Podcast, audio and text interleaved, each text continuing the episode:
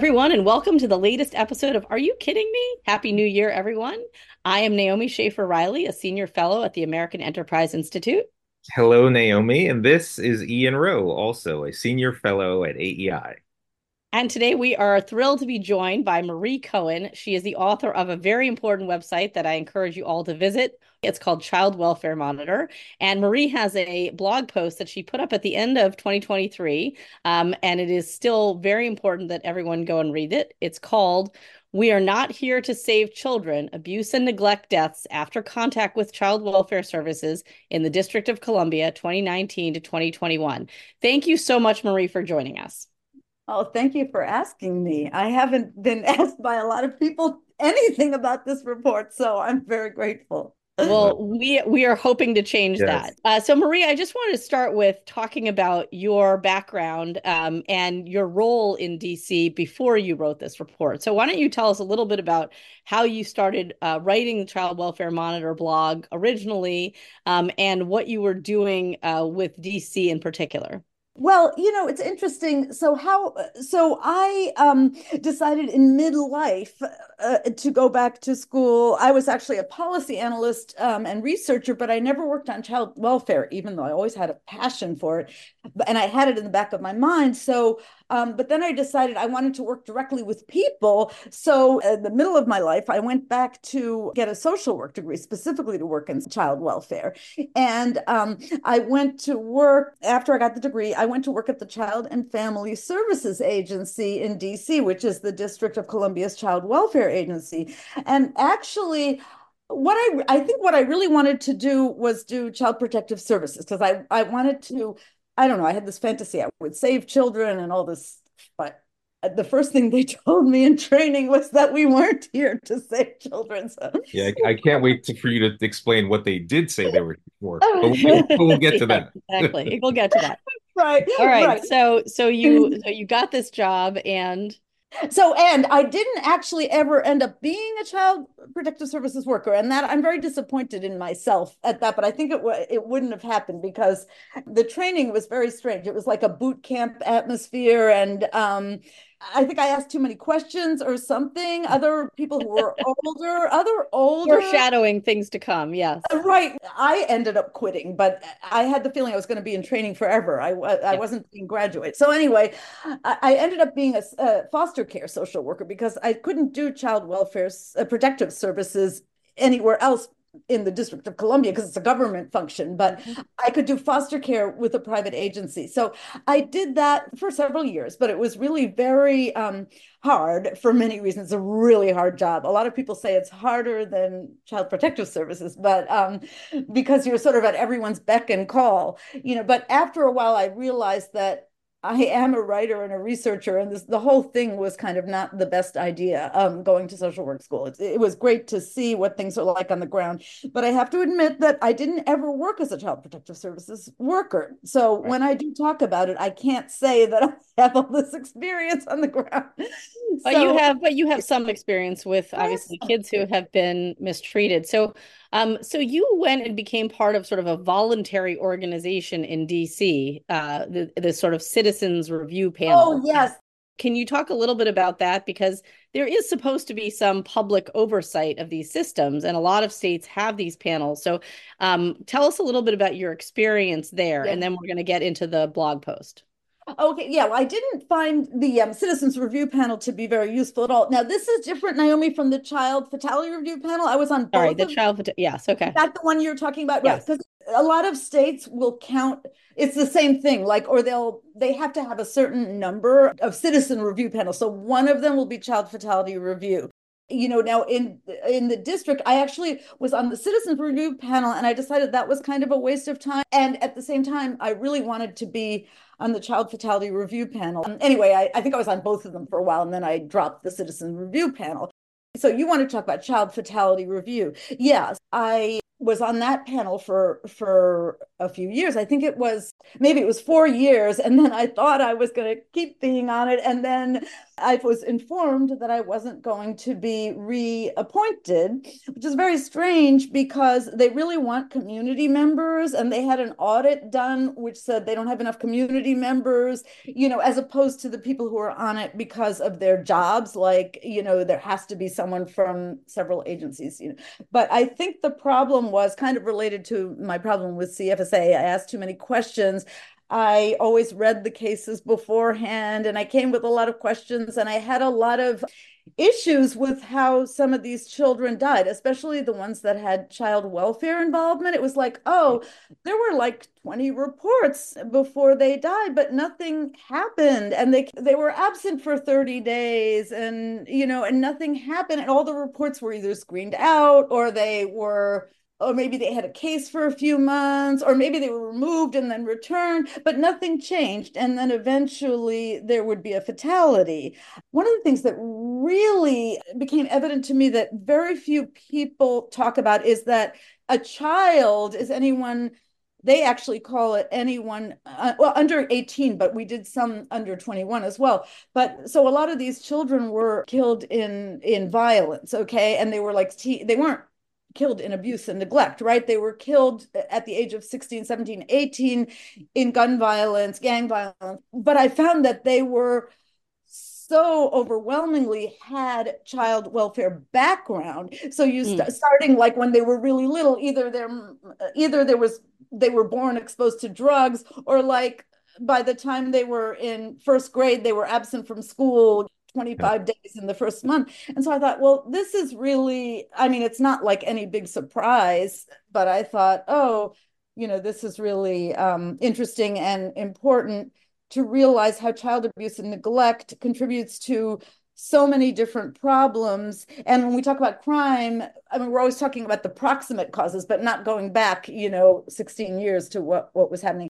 Tell us about this blog post. So you you started to sort of talk about the kinds of cases that the Fatality Review Commission would look at. And so you did this in depth study of um, the cases from 2019 to 2021. So, you know, kind of tell us your top line findings there. Like what what happened when you looked really in depth at the stories of these children and the tragedies that they experienced? Well, first of all, I couldn't look that in depth because I wasn't given in depth information what they gave me was reports that they had prepared for their internal fatality.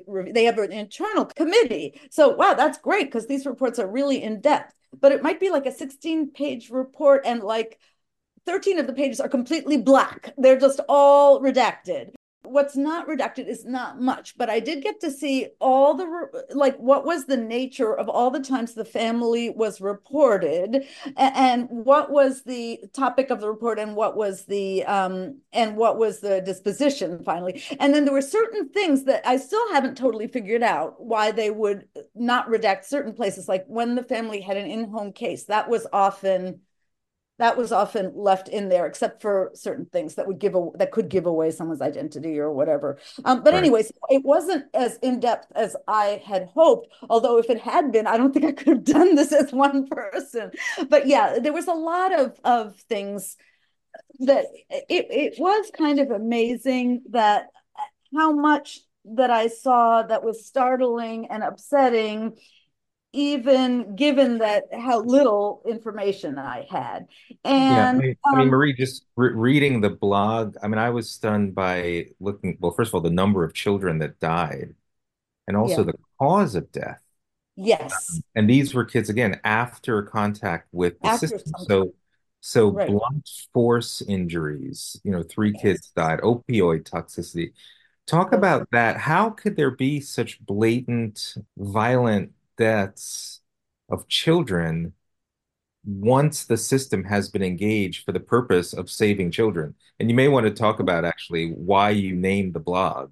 right, right. Well, yeah, that was based on when I came to DC. As I said, like one of the first things they told me in training is we are not here to save children. And you want. And I think that what they meant by that is that this child saving mentality is like this um mentality they wanted to get away from because they think of it as like I'm superior. I'm the savior. I'm the savior. Thank you. Savior right. is the right. Thank you. Yeah, yeah. So that's a bad mentality they felt. We should be finding the strengths that all these families have and helping them. And you know, they had us look at a picture of a, of a family picture that's all chaos and all that. And we were supposed to find the indicators of strength in it. Right. So do you think that that mindset leads because again, the, the reason this report is so important is that these are reports of abuse after engagement with the system. So is right. it that you think mindset of we're not here to save kids leads to somehow ignoring obvious warning signs? What can be learned from what systems right. should be seeing to prevent these kinds of deaths? Yeah, well, I think that they are missing warning signs for sure. And some of it might be the mindset. Sometimes I wonder if some of it is just training too because there was like one you know we had two in 2021 we had two horrendous deaths and um, one of them was this little boy this little boy named gabriel eason and um, there was a report five months before his death from the child care and his stepfather just beat him to death. His his uh, um, little brother who was only three was put in intensive care when after they found Gabriel dead after his because he had injuries sufficient equivalent to falling off a 20 story building from this stepfather okay so there was a report five months before his death where he came to school uh, childcare with two bruised ears and when they talked to his mother he's like oh she was like I don't know how he got that. So that's already to me like a red flag. Like, oh, how come you don't know? You know, it's your two year old child. Anyway, and then some of the reasons she gave, the possibilities, well, uh, the boys play rough, she said, you know, and then she said, um, oh, and then it turned out he had a black eye like six weeks before that, but the the childcare didn't report that. And then she said, "Oh, and he fell off the couch once, and um, and he bangs his head against the wall, and that's why we put a video camera in his room." Now that already, that to me was a red flag. I don't know. That just seemed weird to me. Just when things seem weird, like maybe the stepfather wanted to see what they were doing so he could then beat them up, or I don't know. It just the whole thing sounded weird. And how do you get two bruised ears. Like if you fall down, how do you hit both ears? Yeah. So I don't know if that lack of curiosity or that lack of suspicion comes more from the attitude or the lack of training. You know, I I, yeah. I don't feel like police would ever just just accept that you know it just yeah i mean and that's an important point here i mean that yeah that the, the, training is an issue here but things that would seem obvious i mean uh, there there were at least two deaths that you looked at where another child in the same family had already been killed. I mean, I don't know how you ignore that as a red flag. But as you say, if you're just telling people to focus on the strengths and to overlook, uh, you know, these things as much as possible, people will ultimately, you know, sort of become. I, I just wonder whether they become um, sort of indifferent to these uh, external factors and kind of numb to you know the, the all of the shocking things that happened before um, and then just sort of you know focus on the strength. You know i wanted to ask you you know you mentioned how much was redacted but but even some of the information you got and and this happens to you i know in other blog posts too is like the information sometimes is just like pulling teeth trying to get this from right. um, you know from DC or other states. Right. Um, you know what what do we what what do we think states should be doing? Like why aren't they more transparent about this? And and you know shouldn't the public be more upset about the fact that it's very hard to get this information? Right. I think that maybe it's not really pleasant, right? Um, maybe you know, I don't think the public thinks about it that much, right? And and so, who is the constituency for advocating for for this? And I, I think that's the problem. When some of these horrible cases come out, you get like the Daily Mail in England covering them, and you get everyone here, People Magazine covering them. So obviously, people do care, but it's not something they're going to get all up in arms uh, about when it's not in front of them. You you know? And i think the states are just doing they are required by federal law to like on request re- release certain information. That's all it requires. And but how do you know to request it unless you know who died? Um, and then dc adhered to what they thought was the it was clearly the letter of the law. I mean the, as limited as possible you know they they just they just tried to narrow it down as much as possible you know and i think that there's just way way too much focus on privacy you know when it when it shouldn't be because I think they're just too extreme, you know, in what they consider to be private. If you're not providing the name, I'm not asking them for the parents' names, and although they are actually supposed to provide the child's name, and they don't do it anyway. Um, well, it's, it's, yeah, it seems like it's much more about shielding accountability than it is uh, mm-hmm. protecting privacy. Right. What do you think the leadership of the DC welfare system would say if they were to, to read this report? I know. I wish they would, right? I think they would say, I'm taking these cases that are extreme, right? I'm taking, why am I taking these 16 kids who died as opposed to all the kids who didn't die? And it's like, you know, my view is that they're like the tip of the iceberg because for each of these kids, how many others are still at home and they probably will live, but how will they live? Are they going to, are they going to be out on the street shooting other kids because they've been beaten up all their lives or because there's no love in the house and they have to find their love elsewhere? Or are they going to be like you know absolutely uh, not reading you know by the time they're in high school because of the the total neglect and the fact that they they're they were never sent to school practically you know? So i feel like when you look at the topics of these report if you look at what these families were reported for like most often it was something to do with drugs but but then it was um you know domestic violence it was it wasn't as much physical abuse. I mean that happened once in a while but they were mostly reported for you know as i say drug abuse first lack of supervision second which the kids are just wandering around the streets you know just bringing themselves up and especially for very young children i mean you yes, know we're, very, we're, very we're talking about like a lack of supervision for two year olds Right, exactly. So you look at these things and it's like, okay, most of these kids aren't going to die, thank God, but what kind of lives will they have? Are we just con- are we just completely consigning them to the margins of society or to prisons or homeless shelters because of what they're going through? And yeah, um, I think the fatalities are telling us something else about the rest of the population is an important point that I think you make. The other feeling I had reading your report, Marie, was also the frustration that the people who were making these reports must feel that if you're the daycare employee or you're the school teacher or you're somebody else in a position of authority and you are calling CPS and saying this kid has shown up with a black eye and a broken bone and all sorts of other injuries that I find suspicious and to find that your reports are you know sort of being um, tossed off either you know if they are investigated you know it's sort of the most kind of trivial sort of investigation which results in these sort of ridiculous answers you know from from parents about you know falling off a couch you know right. leading to injuries on both ears or something like that um, you know, just the frustration because I think there are a lot of responsible adults out there who are trying to do well by these kids and to realize that their concerns are just sort of falling into the abyss.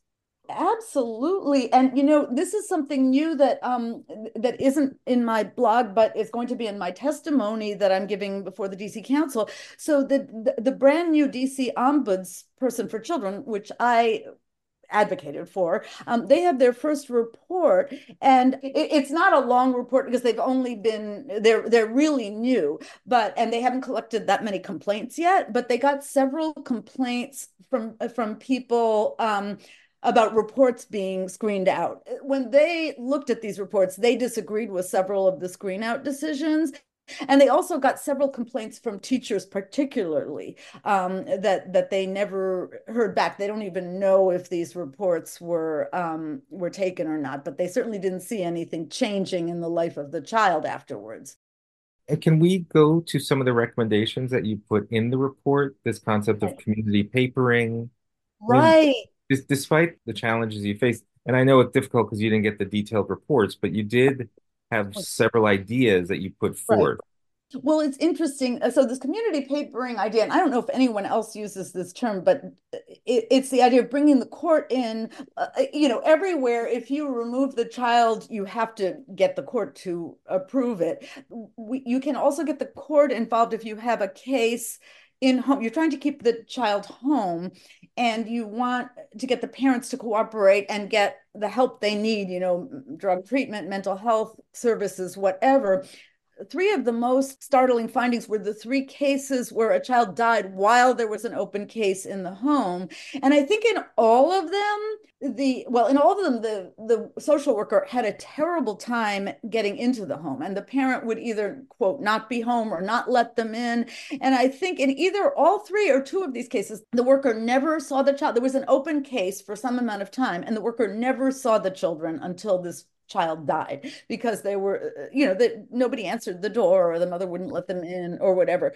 So if you know to me they put they just put up with that for way too long. I mean and in one case one of those cases they um had set up a meeting to explore this idea of what you do is you file a court petition to get the you get the court involved so that it's now a court case and it's called here it would be protective supervision. And the court would then endorse the case plan that they have that right now you know says go to go to therapy go to parenting class go to you know uh, drug treatment but there but the parent is just ignoring everything and not even letting the worker in is there a reason the protocol doesn't include calling the police? I mean, if the social worker goes there multiple times, why why wouldn't there be a that's interesting. I think they definitely will call the police if it's an investigation, but this was like an in-home case, which is supposed to be services, which is supposed to be all nice and I'm your friend. You know, I think that the, the police, you know, calling the police is not what they want to do because it would spoil the whole. I mean, remember, we're not saving the children and blah blah blah. Right. So, right. Um, but I think if the judge said, "Okay," I mean, no, the idea behind this community papering thing, and this exists everywhere that you can have uh, the judge do this this, um, you know, is the judge would say, okay, we're coming back in three months. And if I hear that you haven't let the worker in, I mean, I'm taking your kids away. That concentrates the mind, I think, you know, so they could, should be doing more of that. And, you know, when I was on child fatality review panel, that used to be recommended all the time, but they just stopped recommending it as the political climate got more and more like anti-saving children anti-saving children. Yeah yeah. So i haven't heard i hadn't heard about it for a while and that was one of the things i was complaining about. Yeah so. all right ian are you kidding me? Seriously.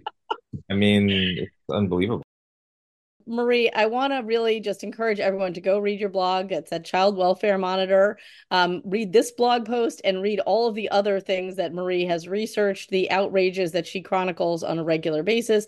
Um, but she also does it in such an important way of methodically going through the data and helping you understand what is behind this. Um, so, you know, if you care about these vulnerable children and want to understand what is happening, you know, in your state or your town or the District of Columbia, um, go to Marie's blog. So thank you, Marie, for joining us. This has been another episode of Are You Kidding Me? I'm Naomi Schaefer Riley. You can get episodes of this podcast um, on the AEI podcast channel or wherever you get your podcasts. Oh, I'm Ian Rowe. Thank you, Marie. Thank you. Bye.